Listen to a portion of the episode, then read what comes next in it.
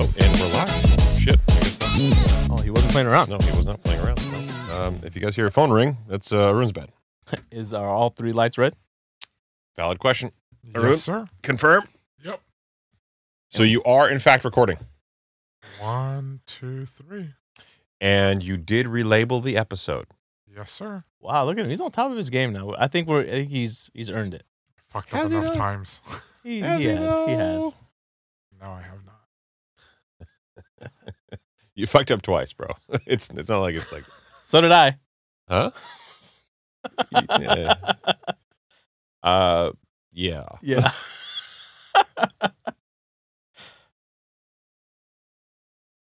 Really? This is- it's late night, everybody. Haroon, let's get into the uh, show notes. Can you move to the right, please? yes, sir. Wait. There you go. All right. Welcome back to the number one financial literacy podcast in the world where mistakes are part of being human. Sponsored by Saied Naroon. Yeah. Um, and Because Chris doesn't make any mistakes. Nope. My wife tells me all the time. Yeah.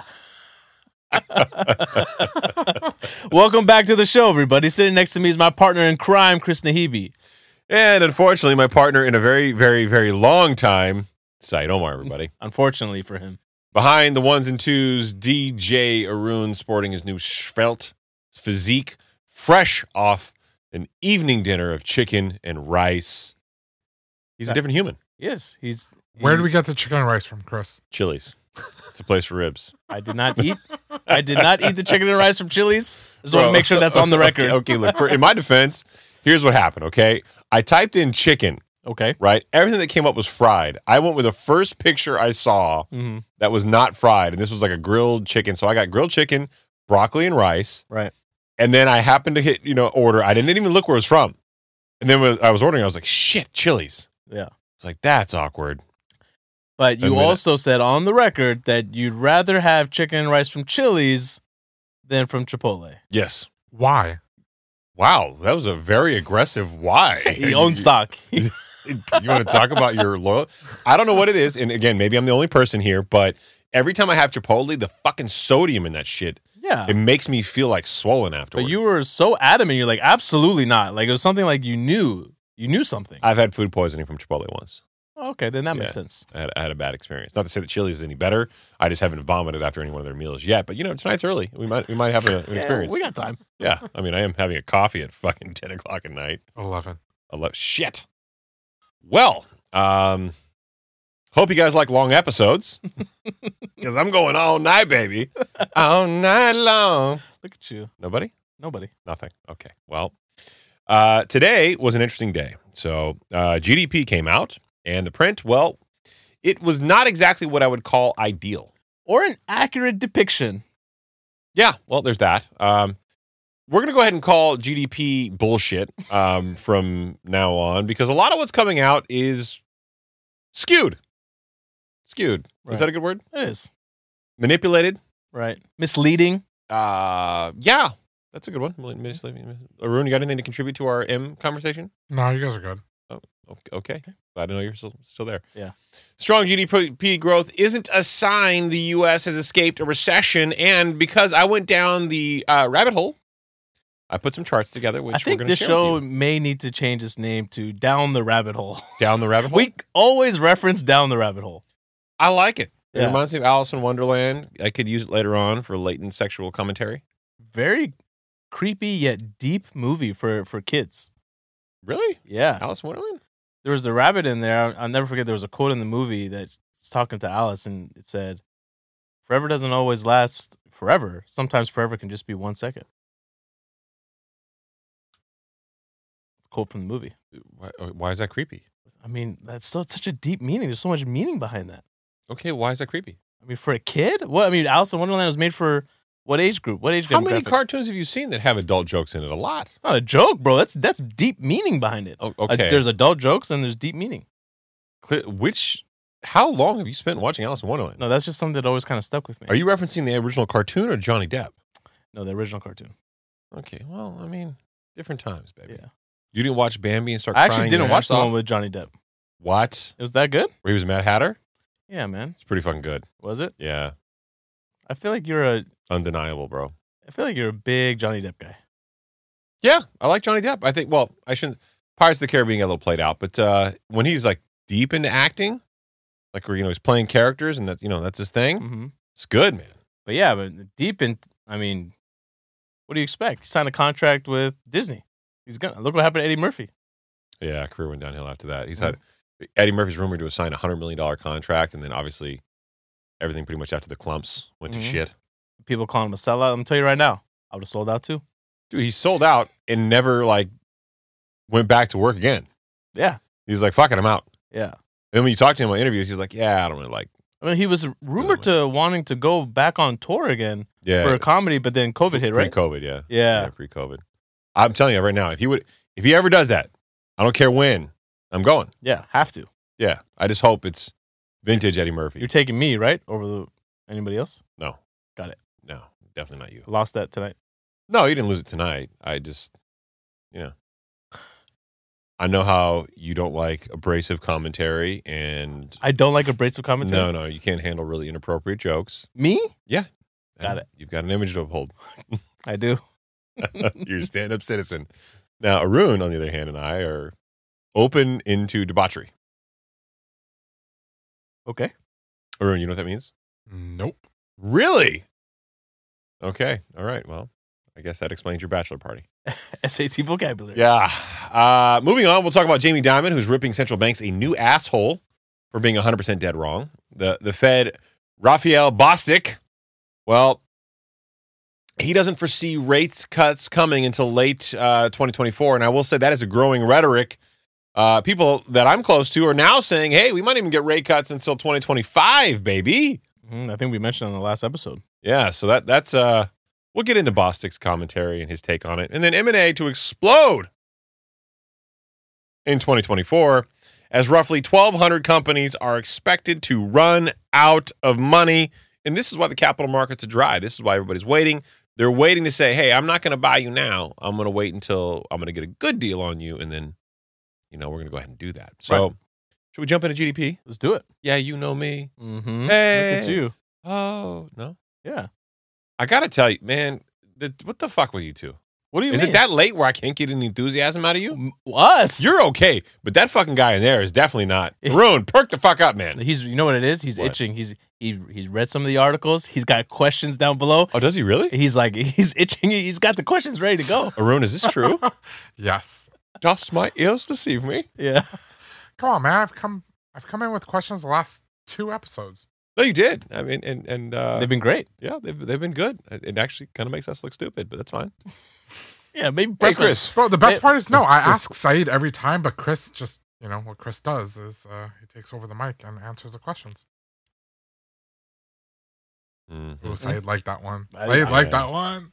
So you guys, usually doesn't come after you like this. This is this is this is new for me. I don't know how to react. I'm very, feeling very awkward about it. All right, well, uh, fuck me, right? Okay, so uh, CNBC U.S. GDP grew at 4.9 percent an annual pace. The in the third quarter, uh, better than expected. Well, according to the article you'll hear, expected was 4.7 percent, so nothing too crazy. This article came out today, Thursday, October 26th. Gross domestic product, the measure of all goods and services produced in the United States, rose to a seasonally adjusted 4.9% annualized pace in the July through September period, up from an unrevised 2.1% pace in the second quarter, the Commerce Department reported Thursday, today, the 26th. Economists surveyed by Dow Jones had been looking for a 4.7 acceleration in real GDP, which also is adjusted for inflation. Consumer spending, a measure by personal consumption expenditures, increased 4% for the quarter after rising just 0.8% in Q2 and was responsible for 2.7 percentage points of the total GDP increase. Inventories contributed 1.3 percentage point. Yeah, points. Ah, too much caffeine. Damn it. Gross private domestic investment surged 8.4%, and government spending and investments jumped 4.6%. percent Mhm. Spending at the consumer level split fairly between goods and services, with the two measures up 4.8% and 3.6%, respectively. Yeah, so that uh, that other figure that's known as nominal GDP, right? That Mhm. that's basically as as Chris read it. There's two types of way that they can measure GDP, right? The gross domestic product. There's one that accounts for inflation, and there's one that doesn't count for inflation. Yeah. Right. That's all that is really. Um, the way to look at GDP really for those are that are uninitiated, think of it as just like a big scoreboard. You know, where they're keeping track of all the goods and services that have been, you know, there's been the consumption, government spending, all these things that they're just keeping track of throughout the year. And if it's a positive percentage, then we're in a relatively healthy spot, theoretically, right? It's, that's the way people look at it. That's what it's supposed to be signaling, right? GDP really means economic growth. Economic growth, right? And it's just a way to gauge and measure how healthy a country's economy is, okay? And um, to do a little bit of a breakdown on what GDP is, Odin, if you can scroll up a little bit, I put some, some of my notes right here. So GDP really is just several th- things put together. There's consumption. How's that feel? It's not done yet. You can't slow roll me. There you go. Good job. There's consumption, there's investment, there's government spending, and there's net exports, right? Consumption is just all the stuff that we spend money on, okay? Um, it it could be everything from your Starbucks, right, to buying homes. I mean, you name it, okay? That makes up generally 70% of GDP, generally speaking. I think for this report, uh, it, it made up 68%, right? So for references or for reference purposes, goddamn, my, my I shouldn't speak tonight at all. So for reference, consumer spending is about seventy ish percent of GDP, right? of our GDP. For Right. other countries, is normally 50%. Right. And again, part of what the Fed is doing is going to have an impact on consumer discretionary spending or consumption. It should. It should, and it's not, according to the data we've seen today. As consumers stop spending and they pull back from their spending, in theory, GDP should go down. What we're seeing now, unfortunately, is GDP going up, and consumer spending has not actually stopped. It seems to have accelerated. And when you have a positive GDP figure, mind you, this percentage is 4.9 uh, GDP print, okay? That generally should be meaning that people are in a, a good place. They're in a very good place with a lot of, you know, positivity around the corner. That's not that's not the case. So the fact that the cons- just because 70% of GDP is made up of a consumption, that doesn't mean people are spending responsibly. Think about it. If we're saying credit card debt's hitting all-time highs and GDP is made up of 70% of the report, well, people are relying on their credit to maintain their lifestyles. Did you happen to notice what the, the, the two uh, highest spending categories were for consumer spending? I did not. Uh, hospitality and travel. No kidding. Oh, Yeah. that makes sense. Yeah. Yeah, we, It- with it all those jobs added over the last few months that we kept referencing, right? Yeah, it, it's it's wild to me that that's that's the thing that people are spending on, but it, it it's real. Yeah. It's what they are. Um, So we talked we talked we talked about consumption. Also, another component of GDP, right, is investments, right? That just measures how much uh, businesses spend on things like buildings, land, equipment, and even buying a home. The other component that actually uh, the report alluded to was government spending played a role in this as well. That's when uh, you have local and state, national government spend on things like roads, schools, and defense, right? And lastly, is you have your net exports. A lot of countries have a negative number because they bring in more products than they actually send out. government spending in particular is what I think is partially going to prop up GDP over the coming months, particularly walking into an election year. And if you want to put your tinfoil hat on and get all conspiratorial on this stuff, you could argue that uh, a president in power tends to be reelected during wartime circumstances at a much higher probability. So that combined with wartime efforts also include government spending. And that government spending also, as Saied told you, props up GDP. Not saying that's true. That's what's happening. Obviously, there's a lot of geopolitical unrest at the current particular time. But I am saying that these things do have an impact on the economics, Mm-hmm. and they are undeniable. Go walking into what is a November 5th, 2024 election, as you start to hear things, keep that in the back of your mind. How much this actually benefits the political party trying to stay in power. Absolutely. Yeah. Um, something, uh, stat that I got that I actually did not know about that I think will surprise you too. Hmm. Um, was of the last 12 recessions recorded, Okay, remember what a rec- what what's a recession, right? Two negative quarters of GDP growth, baby. Two consecutive quarters of negative GDP growth, meaning that this figure that we just reported would be a negative figure, right? Uh, this is a positive figure, four point nine percent, to be a negative some something. It could be as low as negative 0.01 percent, right? Mhm. If that's what the uh, National Bureau of Economic Research would declare. I'm not sure they're still alive. well, they've been oddly. We we said I think they all got laid off. we haven't checked on them. Yeah, they all laid off. I'm, if you know anybody who works at the National Bureau of Economic Research and you haven't heard from them in some time and you're worried, we are too. I wonder if they're over there like, man, the Fed Reserve has an Instagram account. Does that mean we got to get one now? They're for sure all working from home, remote. Have to. Yeah, they're all like got like outdoor hobbies. Yeah. kayaking, hiking, and they're like, you know what? I just don't know if we can call it yet. I'm gonna need more time. Yeah, we're gonna need more Yeah. time. So this stat that I got from again the guy from Clear Value Tax over there, You love that dude. love him. He provides great data. He gets straight to the point. So he says the, the last 12 recessions, the quarter before the recession started, meaning if there's two consecutive quarters of negative GDP growth, right? That first one that's negative, the quarter before that has always been a very strong quarter. Okay. Mm-hmm. On average, they're about 2.6%. That's on average for the last 12. Okay. The average of the next quarter, which is the original or first quarter of negative GDP growth, drops 3.5 percentage points. Hmm. That's the last 12 on average. So we cited now that this this came out and we we know that it's a positive print of 4.9% and you need two consecutive quarters of negative GDP growth to trigger a quote unquote recession by the old definition because we know the White House no longer sees it that way. No, it, they're they're full of shit. That is Yeah. still the definition. That it should be the Yeah. definition. But we now know because this is positive now if the next quarter is we there won't be a declared recession for 2023. Right? well, I have a different take on this. Okay. So, Haroon, if you could be so kind as to pull up the two comparison charts just there on the bottom. I saw what you did here by the way. Yeah. So I posted this on social media earlier today with the intention of sharing it with you all here today. For those of you who are not on YouTube right now, uh, you could always go there later on. Follow, subscribe, like, smash some some follow buttons or whatever Hook you want to do. hook up with some of them, yeah. Link. Just hit all the buttons. Yeah. And um, you can see this for yourself. But if not, don't worry.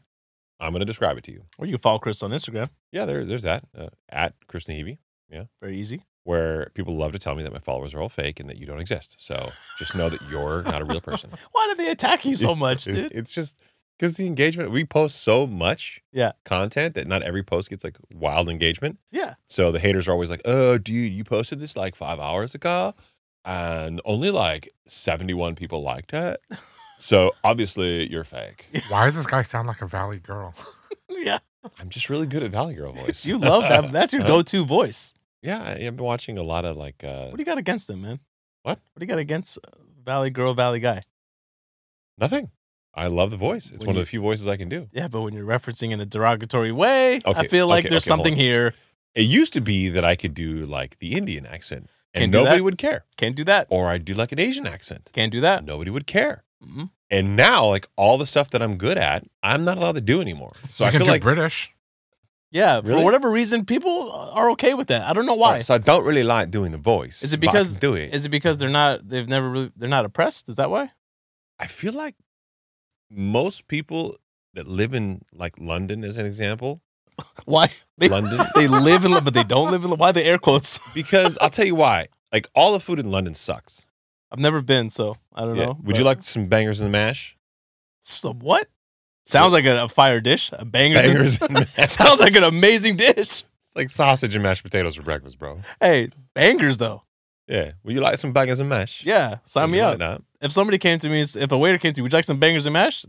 Does it bang? A biscuit and tea It's a fucking cookie, by the way, Yeah, that's and glorified hot dog water. yeah. No thanks. No, I don't like that. It Yeah. tastes like shite. I don't like it. Anyway, um, yeah. So whatever. But everybody who's from in in London is usually, they're usually like immigrants from other places. Like when you get to the airport, there, there's a ton of like Pakistanis and Indians that live in the country. Oh yeah. So like the best food in the country is not like traditional English food in my mind. It's Mhm. like all the cultural impacts. Like there's great Asian food, there's great like Indian food, there's Mm-hmm. great like tons of great restaurants, but none of them are English. None of them are British. Andrew Schulz has a great joke on this. I'm not going to say it on this show, but everyone should go look this up.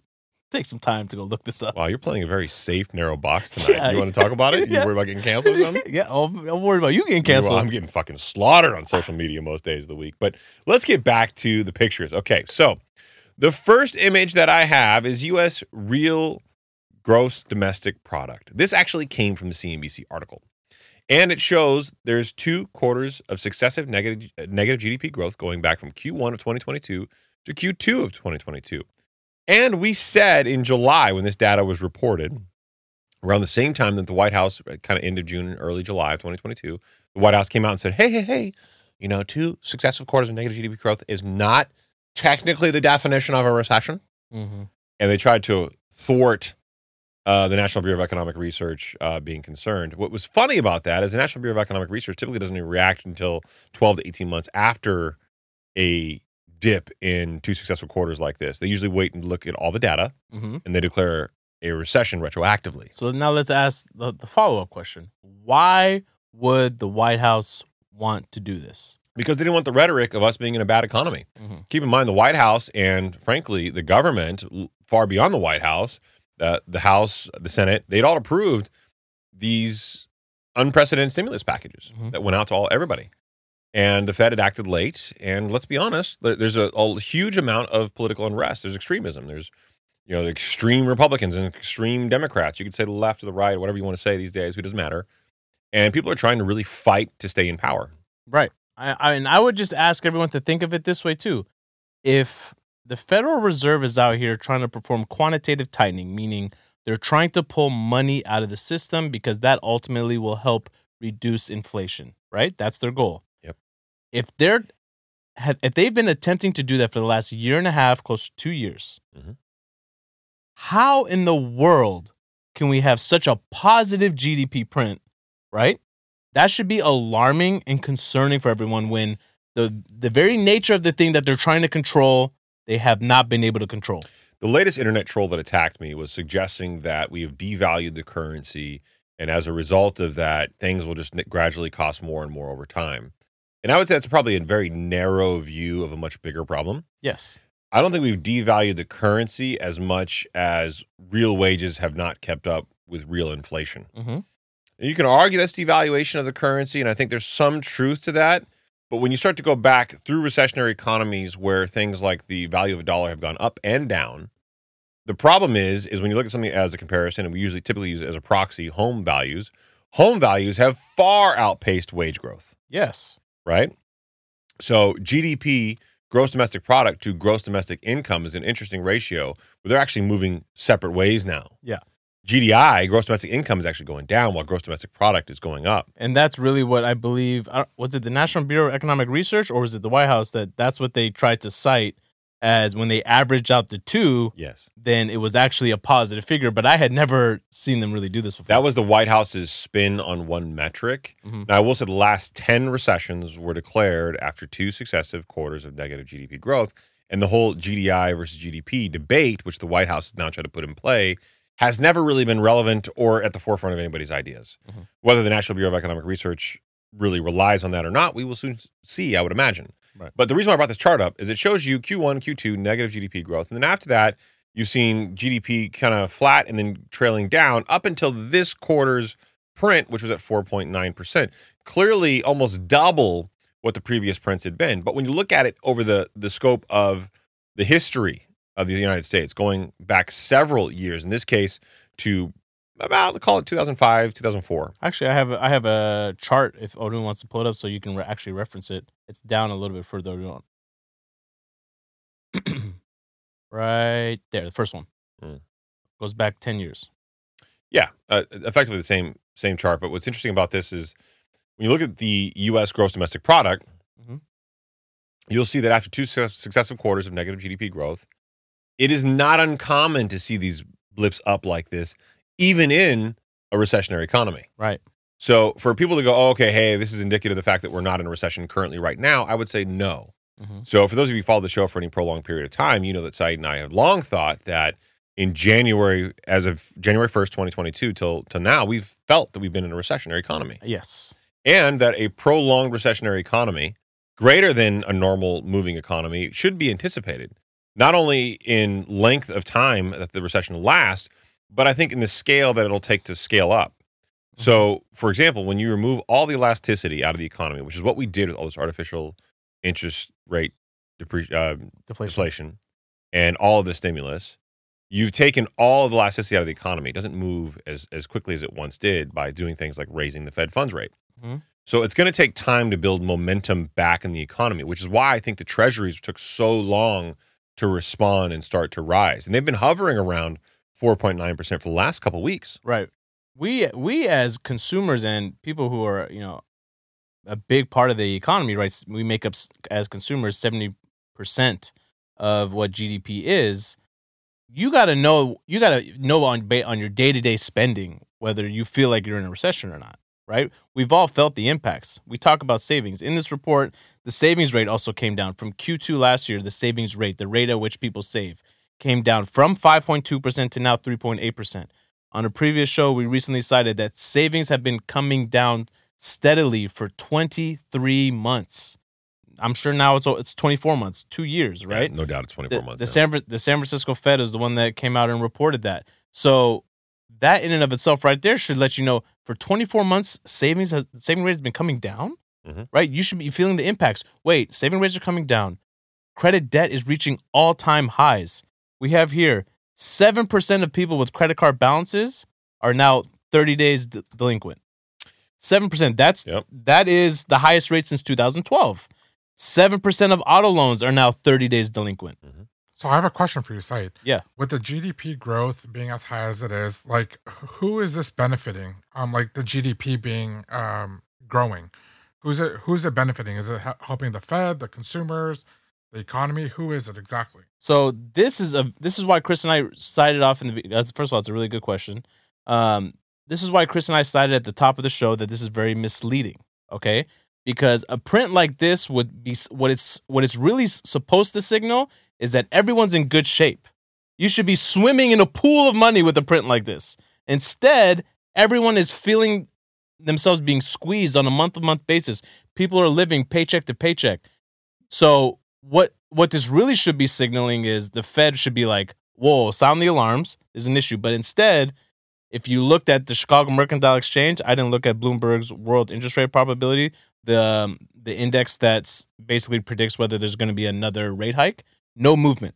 There's been no movement in the last No- weeks. yeah. No and no movement after this specifically. Usually those things react after something like this. The, the probability of an interest rate increase was so low, Mhm. it's just remained low. Well, I So, think, and yeah. I believe the Fed is actually they're looking at the data, but they also realize that this is a bogus print, first of all, and that they know, okay, this came on, but also keep in mind this this is backward looking data. Okay, this is not accounting for the student loan repayments that just came online, correct. right? That's another huge part of this. So, kudos to the Fed for being able to, you know, see like you know split hairs and read between the lines. I will say the Fed interest rate increase probability for December has been creeping up. Has it really? Oh, the Yeah. last time I checked, it was a 70% chance that it, they weren't going to do anything. I think it's closer to 50 50 now. Okay, 50 50 again? Okay, wow. Uh, So we actually have a Fed meeting coming up less than a week from now. November 1st. Yeah. The starts October 31st and ends on November 1st, two day meeting. Um, so to answer your question, this this report right here doesn't benefit anybody. You're supposed to be looking at this and it's supposed to be signaling that you know how healthy the economy is, right? Instead, this is this is not an accurate depiction of what's going on. So, if I may, I know the question was addressed to you. Yeah, please do. Um, I'd like to propose a hypothetical to everyone. GDP and a lot of the numbers that we've looked at, we've typically looked at them as like the North Star of this information that we've aggregated together that means something very valuable. But I would say now more than ever, these numbers can and are manipulated. Keep in mind the data is lagging, it comes in, there's a lot of revisions up and down, these things happen but there are other ulterior motives for people to want prints to be high, right? And there are other reasons why prints would be high, even if the ulterior motives weren't present. So, for example, spending on things like government spending is arguably propping up GDP. And the organic, or I would call true GDP, if you removed government spending and some of the outer influences here, Mhm. I think would be a lot lower, Mm-hmm. maybe two percentage points lower. So I look at this stuff and I ask myself, well, is there an inherent value in this? And I would say, yes, in that you can see in aggregate what is being spent, right? But you need to take it with a grain of salt and understand number one, it doesn't include everything. And number two, your real time perspective, being out in the community, experiencing inflation, seeing how people are on airplanes when you travel, seeing how people are in hotels when you have to stay in one, is probably a better indicator than this number is. I rem- I remember several weeks ago you cited that I think a listener reached out to you, let you know like the real time data that I'm seeing is that when I come home Friday nights to and I park my car on the street, there's Yeah. no more parking spots because everyone's staying inside. They're not going out. Yeah. Right. Whereas before he would come home, I don't remember the city that they lived in, but they they would be able to find parking spots right, you know, Mhm. on the street right beneath their apartment because everybody was out. Yeah, yeah, true. And and I'll tell you, so to me, that mean the tactile, real life experience, the stuff that you try to be observational about. Another thing that I look at all the time. I, so I do a lot of little things like this, just because it's become like a habit, and I'm a banker, and maybe it's just my weird mind. I love looking at the company names on buildings as I drive down the freeway. Mm-hmm. And it never ceases to amaze me how many companies, both small cap, mid cap, large companies, mom and pops, these names of companies you see as you drive by, and you think to yourselves, like, there's employees there, there's there's business expenses, operating expenses, there's banking relationships, there's lending. I mean, there's all sorts of things that are going on in these little economic worlds that are these companies. Right. But it's amazing to me to see how many of those names changes change over the years Oh, okay. and they do change. And I think something like that is a much more tactile, real world experience of what the economy looks like. You're seeing a lot of the lenders, a lot of the the the, the mortgage lenders that were used to be on these signs, they're going away, Mm-hmm.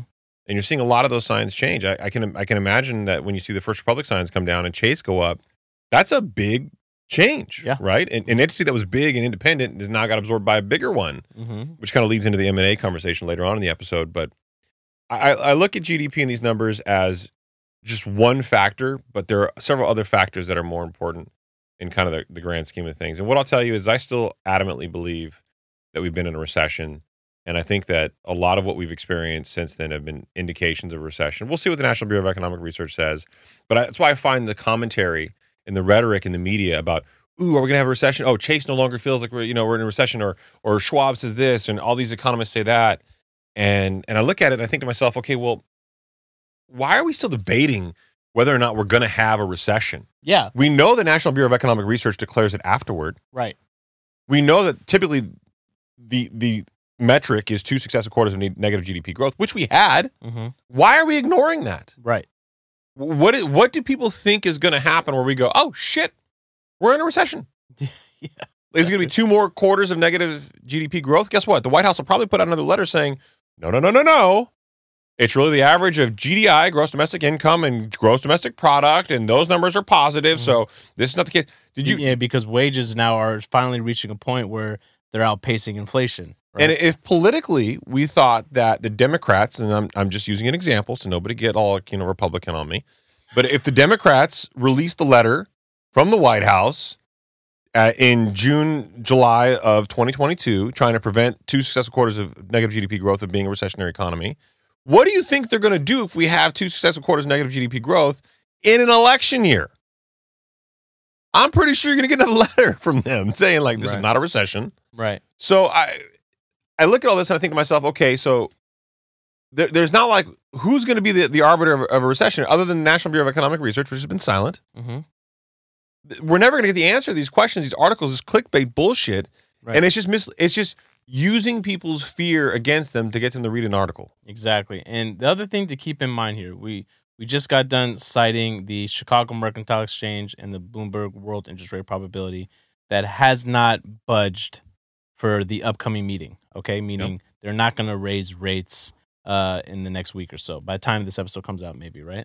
Um, if the economy was booming like a 4.9% GDP growth rate uh, represents, the Fed would raise interest rates because all that would mean is inflation is there's a resurgence in inflation and it's going to spike again. Mm. But they're not going to. That that should be telling enough that even the Fed's looking at this and saying, "I call BS." Well, because the treasuries indicate something else.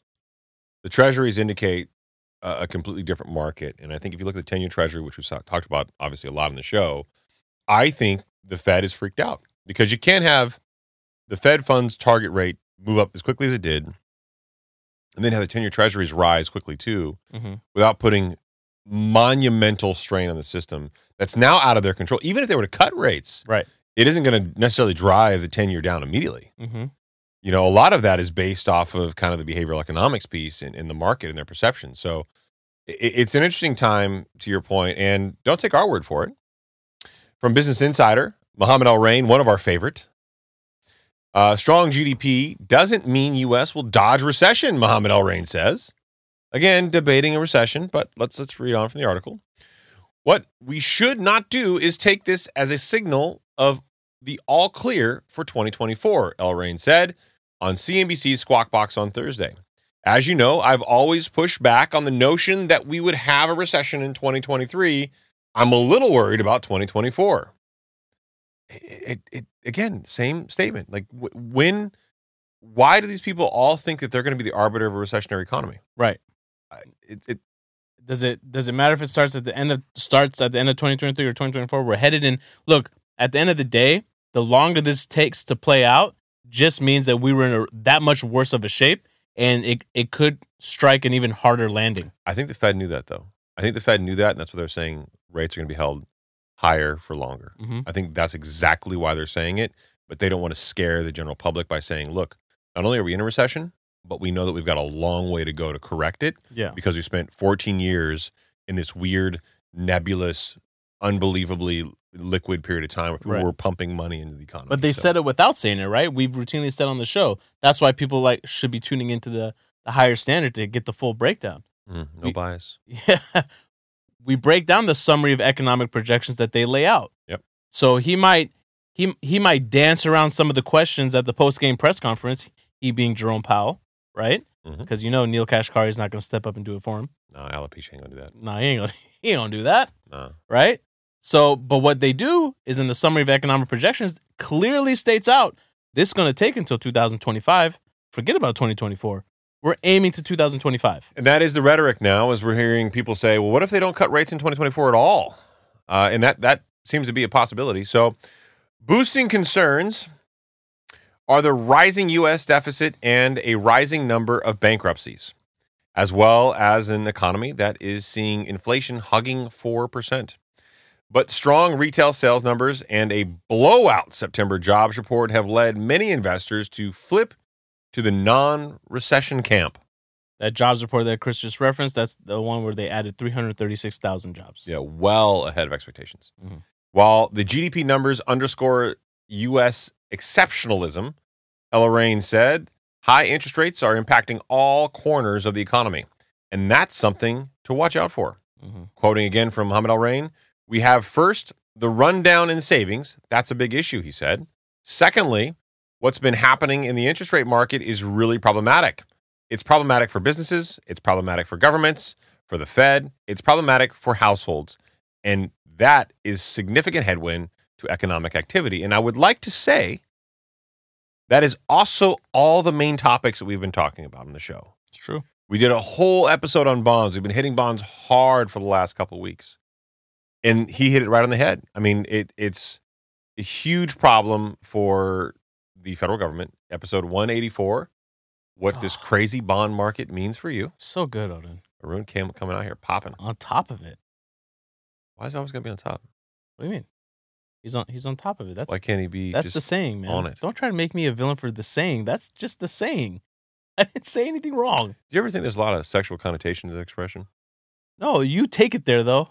And, I'll, and I'm all for it. That's fine. I'm asking you a hypothetical question. I don't know why you're getting sensitive. I'm not who's sensitive. You seem very defensive about this. I'm not defensive. I just know I just know your games, the shenanigans. There's no games. Okay.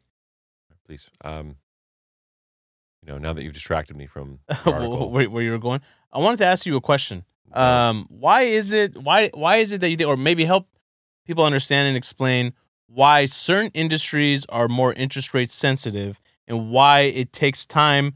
Why are there even why are there lag effects and how do the lag effects work? Why does it take so long to work its way through the system? Wow, uh, that's a complex question. So, every company that's smart and prudent with their money has lines of credit, for example, right?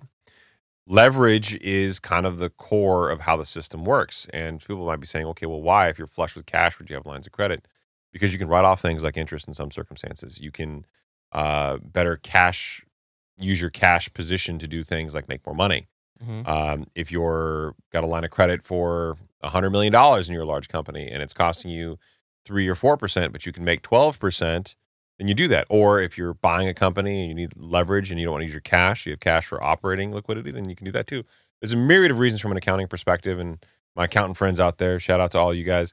Uh, they could probably tell you better than I could. But there's lots of reasons why companies have lines of credit. Those lines of credit payments go up. Keep in mind that it goes up and it increase your payments for one month, then two months, then three months, and it keeps going. Mm-hmm. And as rates increase, your payments get heavier and heavier and heavier. And it's got a it's got a kind of a, a, growing impact on companies as one of many examples. Right. And to your point, so if you have a line of credit to better use the cash that you have to deploy in something else as an investment or to help grow your company, well, if if you're not, you know, careful and safe with how much you deploy and keep enough of a reserve, well, now you're you're relying on this line of credit that may not get renewed during a credit tightening cycle. Mhm. And now all your cash is out and you no longer have access to that line of credit and we'll we'll get into a little bit later why mergers and acquisitions might be booming in 2024. There's other there's, there's other aspects too. Um, this also affects the consumer, right? Your credit card interest rates are going up. Mhm. Your cost of getting it's never been a worse time to buy cars right now are the, probably the most expensive they've ever been in aggregate when you think about financing and car values. Mhm. Well, if all those things are true, and then you add things like student loan debt back in, and people are paying more debt because their interest rates have gone up, they're going to have less excess cash flow to use to buy things from companies. Right. Now, companies who already have their own debt problems and increasing debt also have less people purchasing their product Right. or using their services. And as a result, they're now lowering their revenue, even making things more challenging. So now you have lower revenue and Right. you've got higher debt payments. And it's a very parasitic cyclical cycle that kind of works its way to the economy. Perfect example of what we're seeing right now. So, you know, there's certain industries that are more interest rate sensitive. Think of like all the in all, all the companies that are affected by high interest rates like in the mortgage space, in the housing space, okay? Yep. So they're very interest rate sensitive, lenders very interest rate sensitive, okay? But look, you still have consumers out there propping up consumption and GDP to Mhm. 4.9% because it makes up 70% of GDP. When, look, you got lenders over here saying that they're hurting. Yeah. Profitability is down. Yep. But it hasn't worked its way all the way to the consumer yet. And I mean, I asked you the question even though I knew the answer, but I thought it would be good for the listeners. I'm answering my own question now. I feel I feel like that's a little arrogant. I just felt like you didn't hit the some of the topics I wanted to touch on. I wanted. I didn't say you didn't. You you weren't right. Haroon, you wanna you wanna tell him? He's being arrogant. Yeah. Villain. What? What, You set him up to fail. You did, yeah. How, what? I said I just felt like you didn't answer. You didn't say some of the things that I wanted to also note. I shouldn't say it. wow, you guys are really painting me out to be the villain. We didn't paint you anything. We he, that's just a general statement. Okay, I'm sorry. I accept your apology. Something tells me it's not sincere because you're shaking your head no right now. I was I was really trying to trying to be helpful for the listener. That's cool. I mean, you could have you could have like you know segued into like so you didn't have to be like, well, you didn't answer that shit the way I wanted you to, so let me. No, I said, I said there was also another point, but okay.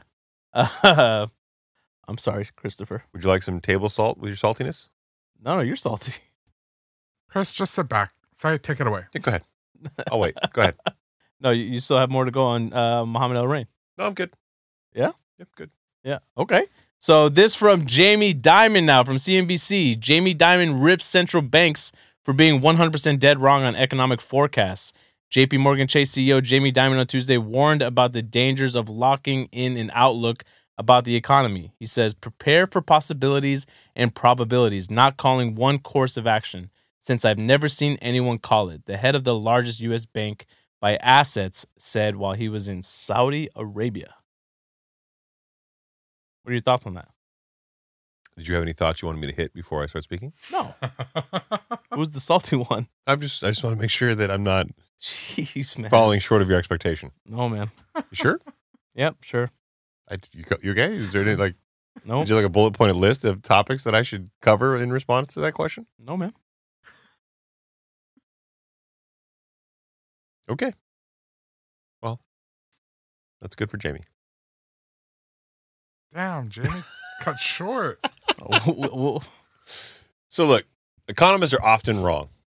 Okay. There's a lot of criticism, I think, um, on the interwebs, social media about, oh, you know, economists, they're, uh, they're, they're wrong more than they're right. Well, you know, yeah, they, they've been wrong a lot. And there's a lot of people all over the spectrum uh, from an educated standpoint that, that guess. And that's what economists do is they try to use data to provide their best possible guess of what is likely to happen. I don't look at that as a bad thing. I look at it as as look, you got a lot of educated people who have subject matter expertise, who take personal pride in studying a topic or a space, a sector, and formulating an informed opinion. And in some cases, like the central banks, they have been, in fact, 100% dead wrong on some of their economic forecasts. So, to his point, you do have to take it with a grain of salt. Now, I would say Chase has been wrong. Bank of America has been wrong. A lot of people are wrong. But unprecedented stimulus has unprecedented endings. And the, the, the number one frustration that I have with a lot of people is I go, hey, man, I'm doing the Valley Girl again, aren't I? Mhm. Shit. Um, that's all I got. They'll be like, hey, man, um, the 1970s were like this, the 1980s were like this, and and all this had happened, and so so this is going to happen now because that happened then. And no, they're all snowflakes. They're all unique. They all had different beginnings. They had different Fed policy in place, wildly different Fed policy than today, and they had different political climates. They had different geopolitical climates. There's a lot that that that, that was different in every one of these scenarios, and they're never going to react quite the same. All you can do is take these past set of circumstances and try to button up what you can for the next economy that comes along. Using the banking sector as as a proxy for a bigger problem. Well, leading into the Great Recession, it was mortgage defaults and securitized, hybridized, synthetic mortgage-backed securities in the secondary market that all defaulted. Well, now more than ever, credit is a strong position for most banks across country. That is not what's leading the way. There was a, a full deposit run, a run on, on, on banks that had nothing to do with them having, quote, bad assets. It had to do with them having assets that were underwater because there was interest rate increases, which caused their assets, which they bought for long-term yields, to be worth less. Mhm. Right? Arguably, all the loans that were made in the last 14 years are now underwater relative to market. So all banks have this problem. No bank, even the globally systematic important banks, Chase, Wells, B of A, Citi, they all have these same problems. So yet we still had runs on deposit. It shows you the danger of social media and, and these these hard and fast rhetorics. Why anybody thought, okay, just because this person got on social media and said, hey, get all your money out of there right away, they're going to fail. Why do we take people's, you know, Bill Ack, Ackman has been on the news lately talking about bonds. He's never talked about bonds in his life. Right. And now people are taking him as like the bond expert. But to that same point, it's also dangerous the other way.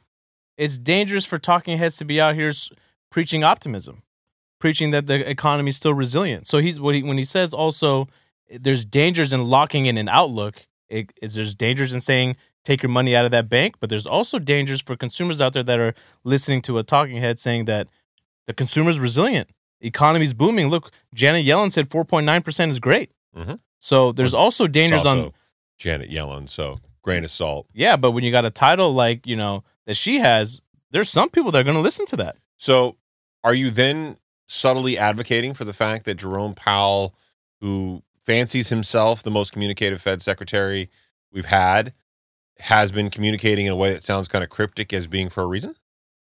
Yeah. Yeah, for sure. He he's he hasn't taken a side because he knows. We've talked about it on the show plenty of times. He can't lean too far any one way because if he if he like you said earlier, if he recognizes that we're in a recession, that could create all type of public outcry, right? There could be hysteria out there. Also, the same token, if he comes out and preaches optimism, saying, "Look, we might look, we could very well stop right here and not have another interest rate hike," and he might very well know that. But if he comes out and says that, then we've mentioned how that would signal we're now in phase two of this three phase approach. And people might go out there and still continue to spend thinking cuts are just right around the corner, which could ultimately have a resurgence in inflation. So he can't, he knows the weight of his words and he can't take a strong position. But the summary of economic projections say enough. Okay, so two points to to wrap this whole kind of debate up. Number one, economists have to be out there saying stuff and giving their opinion because you need to be able to parse through different opinions to formulate your own. You need to be objective and listen to people who think this is going to happen and that's going to happen, and you got to figure out what your thought on this happening is going to mm-hmm. be. None of them are the holy grail of answers, Right. But the point is, is you've got people who have educated, informed stance, usually making comments, and they usually have data to back it up. Mhm. It's kind of the role of an economist. Point number two: if the summary of economic projections is in fact like that, and if the Fed, Jerome Powell, FOMC, feel that they have to be somewhat measured in their responses and they can't communicate too much because they don't want to come off as being 100% dead wrong on things like this and they don't want to provide a projection one way or the other, why the fuck are they having press conferences at all? Yeah. Why are we still doing that? Mhm. Why why do you want to be the, the the most communicative Fed secretary? Let the summary of economic projections speak for themselves. There's plenty. The, the beige book comes out. There, there's plenty of sources to get insight into the FOMC's thoughts How much of it outside of a press conference where a guy is very cryptic. Right. How much of it is, you know, him and the FOMC's fault, and how much of it is just the generation that we live in now, where we're in a 24 hour news cycle, and there are people have expectations, people want answers. They don't want you hiding behind some meeting in the Fed minutes, and they want someone to come out and speak to them. I mean, if people are demanding that, like we want, we want answers. We want to hear what just happened in your meeting. Okay, well that's fine, but here's the problem with that: is I don't think that he's given the real. A great example of this, and I'm going to continue to go back to this time and time again. They have not yet once explained why they felt the bell curve methodology, this 25, 50, 75, 75, 75, 50, back down to 25, why that methodology for the first time ever in Mhm. history was necessary. hmm Yeah, he ha- they have not said that. That would be that would be an, a colossal step forward in explaining to America what to expect and what they think may have been the risk had they not have done it. Right. Now, in hindsight, we can look back at Volcker and understand why he did what he did, right? Fighting hyperinflation. Yeah, fighting hyperinflation. But during that time, I'm not so sure he was out there saying, I'm going to continue to raise rates for however long that he did. So maybe we'll get an explanation after the fact. Maybe, but I would say in his case and in many cases before him and after him, the consistency in their methodology was enough to where nobody was caught off guard. And because there was consistency, so there was 25 basis points, 25 basis points, 25 basis points, or 50 basis points, 50 basis points, 50 basis points until they felt like they were done. Mhm. I think most of America could have lived with that. Mm-hmm. But the fact that we took such an extremely different tact this time, Right. it begs the question of okay, what are we missing that was so different this time? What was your fear? Was it hyperinflation? Because Volcker handled that without doing it your way. Why was this so necessary now? The data doesn't suggest hyperinflation. It suggests it could have been a possibility, sure, but at 9.1%, we weren't in hyperinflation territory in my mind. No. You know, I, I get that they were worried about the impacts of all the spending and the surplus, and they were trying to react fast, and they had two years or behind.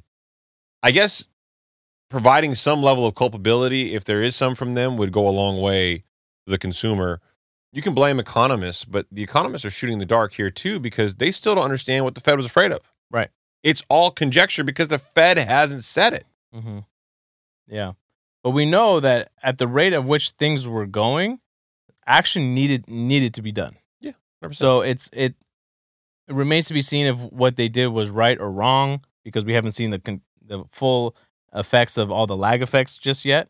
But Fed uh, President Raphael Bostic from Atlanta, Bostic, Bostic, Bostic. Bostic uh, doesn't foresee rate cuts coming until late 2024. This from CNBC. Atlanta Federal Reserve President Raphael Bostic on Friday said he doesn't envision interest rate cuts happening until well into 2024. Quote, We're going to have to be cautious. We're going to have to be patient. but we're going to have to be resolute, he told CNBC. So remember, when this all started, all the talking heads were out there saying you can probably expect two rate cuts by the end of 2023. That didn't happen. Yeah. you can yeah. expect rate cuts by March of 2024. That's no longer happening. You can expect rate cuts by June.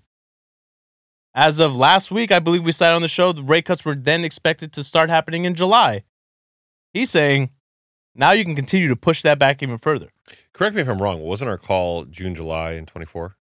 Uh, we said, you know, end of Q2, beginning of Q3. That's what we initially thought. Yeah. So okay. Yeah. mean, I, I still think that that's a possibility given what could happen. Yeah. I, I think that that's that's an interesting kind of time frame because you're going to have uh you'll have Q4, Q Q1, and then Q2, and then by July you'll have three successive quarters of pretty significant stress on the economy. Right. You'll be deeper into an earnings recession, in my mind. Again, this is debatable. You'll have wow, flatlining profits in the banking sector. Holiday spending will be behind you. You're going to go into what would otherwise be a big couple of months for normal real estate markets in the June, July. People move during the summer because you know the kids going to school. I think you're going to see some interesting data then. Mm-hmm. I'm curious to see where the housing market data goes at that particular juncture in time, but Yeah. I, think that that's that number to me. It still seems plausible that you get a potential cut then. But if you don't see any improvement, yeah, I, I, see both six point. both six point. at the end of the day for for the listeners that are listening that you know say you don't work in the lending space and maybe you know your industry or your sector isn't as interest rate sensitive as it is to us but you're feeling a, a pinch because your credit card rate is at an all-time high right um, you know you're carrying more debt. You got student loan student loan debt right? The company that you work for has a revolving line of credit that they might not be able to renew and you don't know you're not sure where, what their position is did they manage their you know capital properly. At the end of the day what they're going to need to see is unemployment go up so it reduces spending right? And it, and it tackles the wage growth and they're going to need to see housing come down Mm. because it plays such a big role.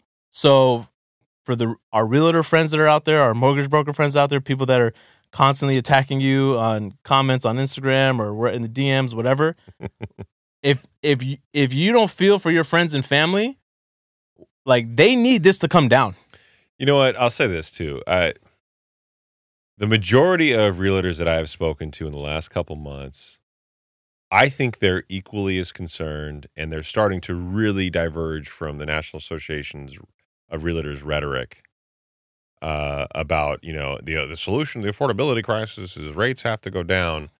I think the overwhelming majority of them that I, I have engaged with on social media, particularly the last couple of days where I've been really pointed at some comments, just to just to get a pulse. So for those of you who listen to the show, I'll, I'll give you a little insight into my mind. It is not uncommon for me to go to somebody's social media page who has a differing opinion and to fire off what I think is a collegial challenge to their usually parroting of the National Association of Realtors statements. Lawrence Yun, for example. Uh, I did that recently on a gentleman who did a collaborative post uh, with the Real Deal.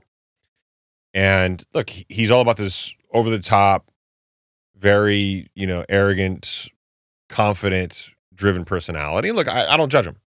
That's how he gets traffic, right? And he's clearly doing something right because he's got a ton of followers and more than me. But the majority of people who responded to the post that were, were realtors or real estate professionals, I think they agreed with my statement. And I think they disagreed. And, and some of the comments were really negative. I try to do this in a collegial way where I'm I'm going to get your feel. There was one realtor in particular, a realtor in particular from the Midwest. Um, she was all over me. You know, home values aren't going to go down unless there's more supply in the market. And I said, I can prove you wrong right now. She said, What is that supposed to mean? I said, Well, you look like you're in the Denver area. Home values have dropped in Denver 4%. mm-hmm. And uh, there hasn't been a notable spike in supply. So if your statement is that the only way for values to go down if more supply hits the market, how did values just go down? Mm-hmm. They went down because affordability got worse because interest rates went up. Right. Okay. So there in this whole theory of supply and demand is based on more supply coming to the market to keep demand. No.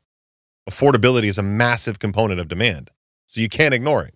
She says to me, "Well, no, no, no, you're wrong. That's an hour and a half away from me. That's not my market. My mark is this Windsor, Colorado." Well, I looked that up. It was down 3.7 But percent. it also still does not explain Denver. No, it doesn't. Yeah. But I, you know, her market was also down 3.7 percent, and she just spent time telling me in her response that it was up three percent. Mhm. Okay, you are disconnected to your market. If you are telling me your market's up three percent, Yeah. but Redfin is telling me this month, not, you know, 10 years ago, but September, the last month, the full month of reporting, Right. they said you were down 3.7%. Right. There's a material disconnect in where you're getting your data from. Right. And then another person challenged me, and I said, okay, well, again, same example Austin, San Jose. Explain to me how they've gone down if more supply has to hit the market. If you believe the Dave Ramsey approach, Mm-hmm. And, you know, the supply and demand is a core basis of values. And if there's not enough supply, demand will always keep values up. That is fundamentally incorrect. And we've been saying it over and over and over again. And now that the markets are rolling in Mm-hmm. with values having gone down, a lot of realtors are coming to like, wait a minute, okay, something's wrong. This this rhetoric's wrong. So I'll give them credit that they're right. But there are always those who feel like they can look at the macro picture Right. Home values always go up over the course of 10, 20 years. Yeah, sure. Yeah. That's probably true. Mm-hmm. That's probably a fair statement. But here's what I'll say to you. Just because we say now is not the time to buy doesn't mean we say, hey, don't ever buy. Right. We're saying be thoughtful, be pragmatic. If you want to wait a little bit longer, you're probably going to be in better circumstances, Mhm. better set of circumstances. If you need the home right now, buy now. If you find a property that cash flows and cash flows with some potential downside rent exposure, yeah, buy now. Fine. But for the majority of Americans, this is not a question of, hey, if you find a deal, it's they can't fucking afford to buy a home, period. When was the last time you started hearing these conversations about is it better to buy or rent? This is an actual conversation that you need to consider and sit down and look over your finances because this is something that, as we've proven on the show, there's certain regions certain markets, right, where it's cheaper to rent than it is to buy. I forget the city that we cited. You could add five thousand dollars a month to your cash flow had you rented versus buying a home, right? Wasn't that Miami, baby? Yeah, No, may- maybe it was Miami, Trace, welcome to Yeah. Miami. right? But Can I do that accent? that one, no, you can't do that one. Puerto Rican? No. No, I don't think so. God damn it. There's nothing fun I can do anymore. Nothing. But um, and maybe lose my train of thought. you were telling me that Haroon is your best friend. What has been my best friend for a very long time? Yeah, 20 years, baby. baby. You know the first those first ten years, you know you were best friends with other people, so you you didn't look at me as a friend back then. Ouch. You did it. What do you want me to say? But now we're best friends. We're all best friends. Circle of trust. Wolfpack. Circle. I can't Is make it, it. is it though? Yeah. Why? It's not. I don't know. Sometimes I feel like, you know, not so much. Oh, I'm sorry. I don't feel the love. I'll give you some love, man. You, I'm feeling a little violated. I feel like you need a hug. I do need a hug. Are you going to give him a hug now? Last No. episode you didn't. Okay. No. No, I gave you the kiss and the hug. But by the way, I owe you one today too as well. Yes, sir. Keep the momentum going. You came in with a mood today. Man, I've been up since six o'clock in the morning. I uh like no, I've been up since five thirty in the morning. I was in the office by like six, six thirty ish. I got dressed super quick. And um the vibe was off all day, man. It was a lot. had nonstop meetings today. yeah. And then I did the earnings call in the morning. So yeah. Yeah, this has got to be frustrating. Uh, we were doing Halloween decorations because we got the kids coming for the Halloween parade. So that was Tomorrow. Yeah, I'm excited for that. that was yeah, that was a lot of fun. You bring in Carter, right? Yeah, he'll be there too. I think he's I think my, my wife God, my wife's gonna make him do homework in my office. Make him do homework He's a four and a half year old. on on a Friday. He does homework every day. He's in Kumon. Yeah. yeah, yeah, yeah, so- do it. How many pages? You know, I used It's to work not at a lot. I used to work at Kumon. I Did you really? graduated from the program, math and reading. Your sister did too. Yeah. Yeah. Um. Yeah. Well, he's in Kumon and he's got uh, two books. Uh, he's not doing the math portion anymore because he's pretty good at math. He's he doesn't Yeah. really need the help. But uh, It also makes kids like smartasses. I remember I I knew I was like way ahead in math growing up in grade school, and I'd be constantly the teacher would be teaching, and I'd be like, you don't got to do that step, and she'd be like, please, can I teach the class? have you ever considered that maybe you were the smartass? I I was yeah, I am smart. I was a smartass. In your defense, though, my son has been a real smartass lately. Come on, man. It's been it's been. I looked at my wife the other day. I'm like, when the fuck did he give me like this teenager smartass attitude? I mean, when does this start happening? Damn, I wonder where he got it from. Don't do that. Don't do- he, he, I'm like, son, it's time to Bro, take a don't bath. call Joanna like that, man. What? That's rude, Saied. I would never say that, but Joanna's the angel in the, in the family, bro. talking about? comparatively. Yeah, She- he he uh, he. I'm like, hey, son, it's time to take a bath. He goes, no. I go Um, when mommy says go. I'm like, what do you mean no? He goes, I want to take a shower, and I go, okay, we'll take a shower. He goes, you have to take it with me. I'm like, no. He's like, then I'm not taking one. Man, I'm like, what do you mean you're not taking one? He's like, I don't want to. you know what he said, right? He's like, What? my name's on your arm. You listen to me. I hadn't thought about that. That's true. I own you.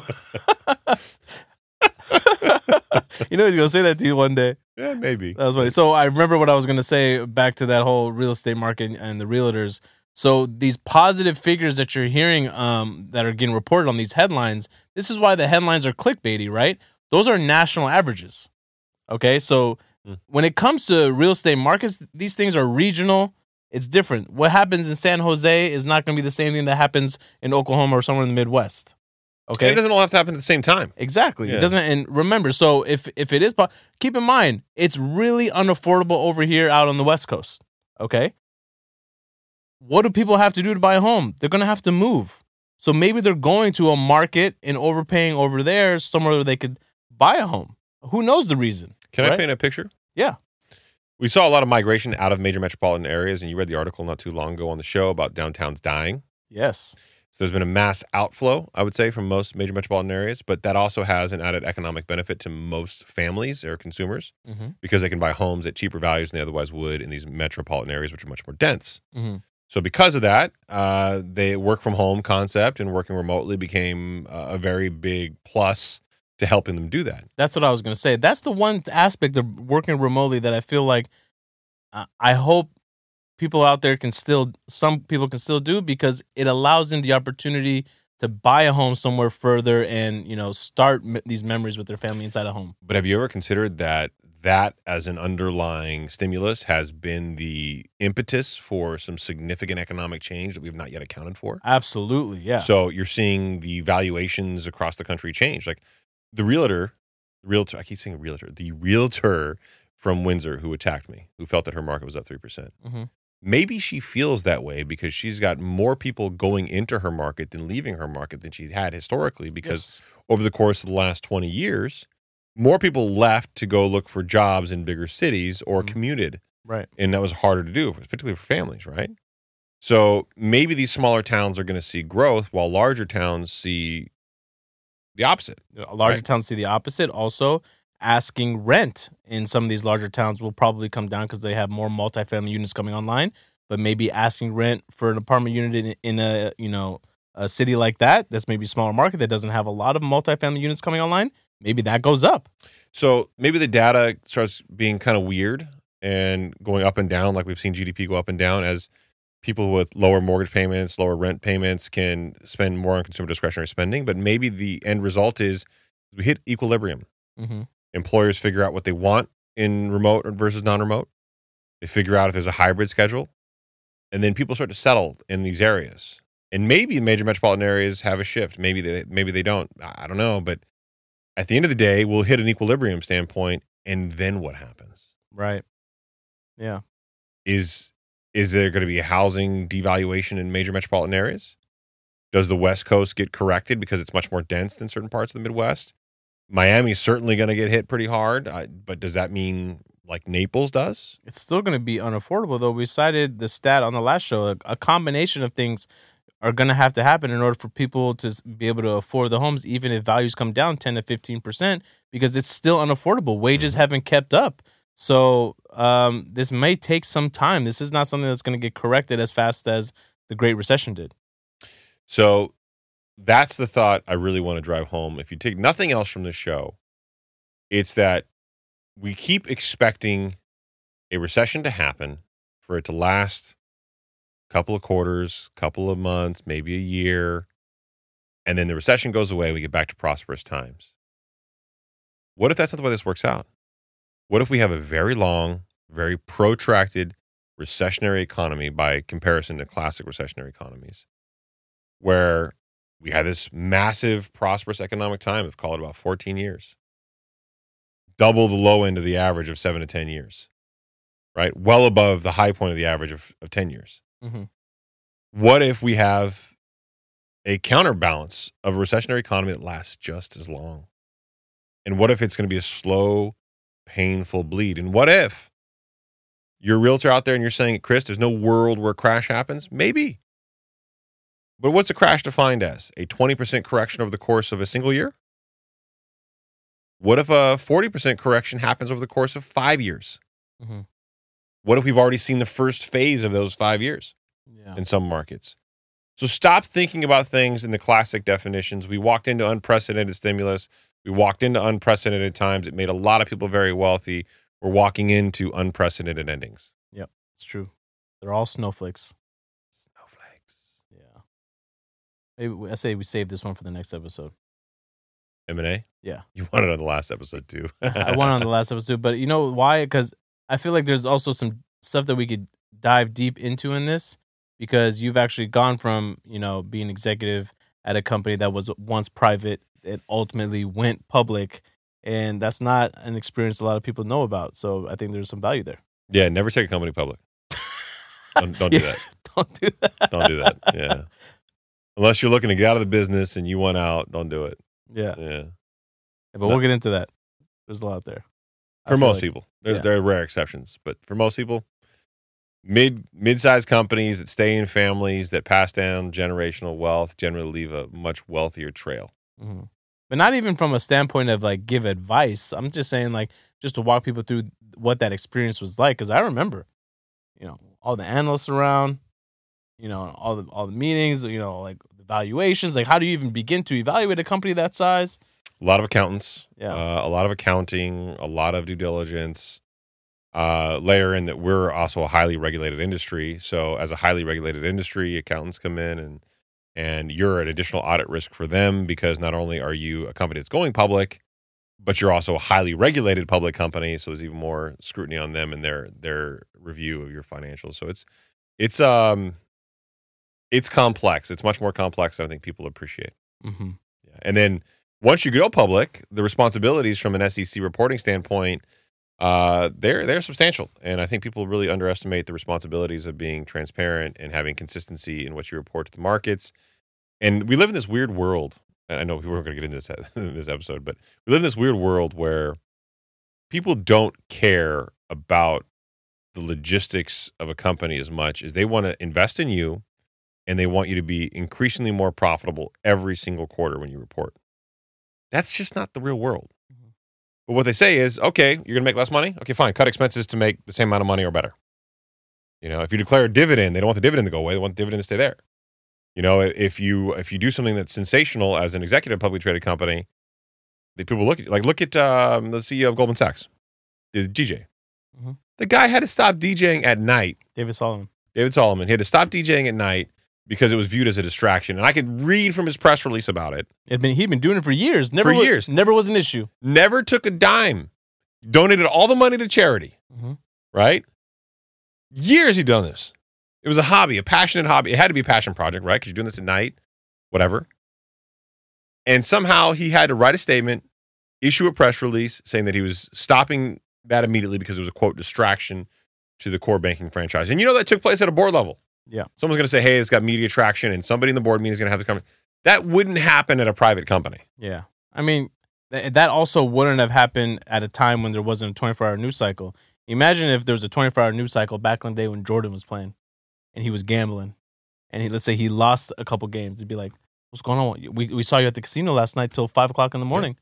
That is the rumor why he eventually retired the first time is because of his gambling problem. The NBA caught on to it and said, "Look, you got two choices: either we can expose this and blow it up, or you can retire Mhm. for a, a predetermined period of time." Which is why he ultimately came back after playing with the White Sox for some time. Yeah. allegedly. This is all- Le- yeah, like tinfoil hats. yeah. That's not very tinfoily. That's kind Everyone- of know that yeah, happened. you can read between the lines. Yeah. Yeah. All right. Odin, you got anything else? By the way, great question tonight. Thank you, sir. You guys Mhm. answered all the other questions I had. Um, we hit 900 followers or subscribers on YouTube. Yeah, Yeah, which Thank you, everyone. which is still a small percentage of you listeners out there. So if you haven't, go over to YouTube, subscribe to the channel. It really helps us out. Like, comment, ring that notification bell.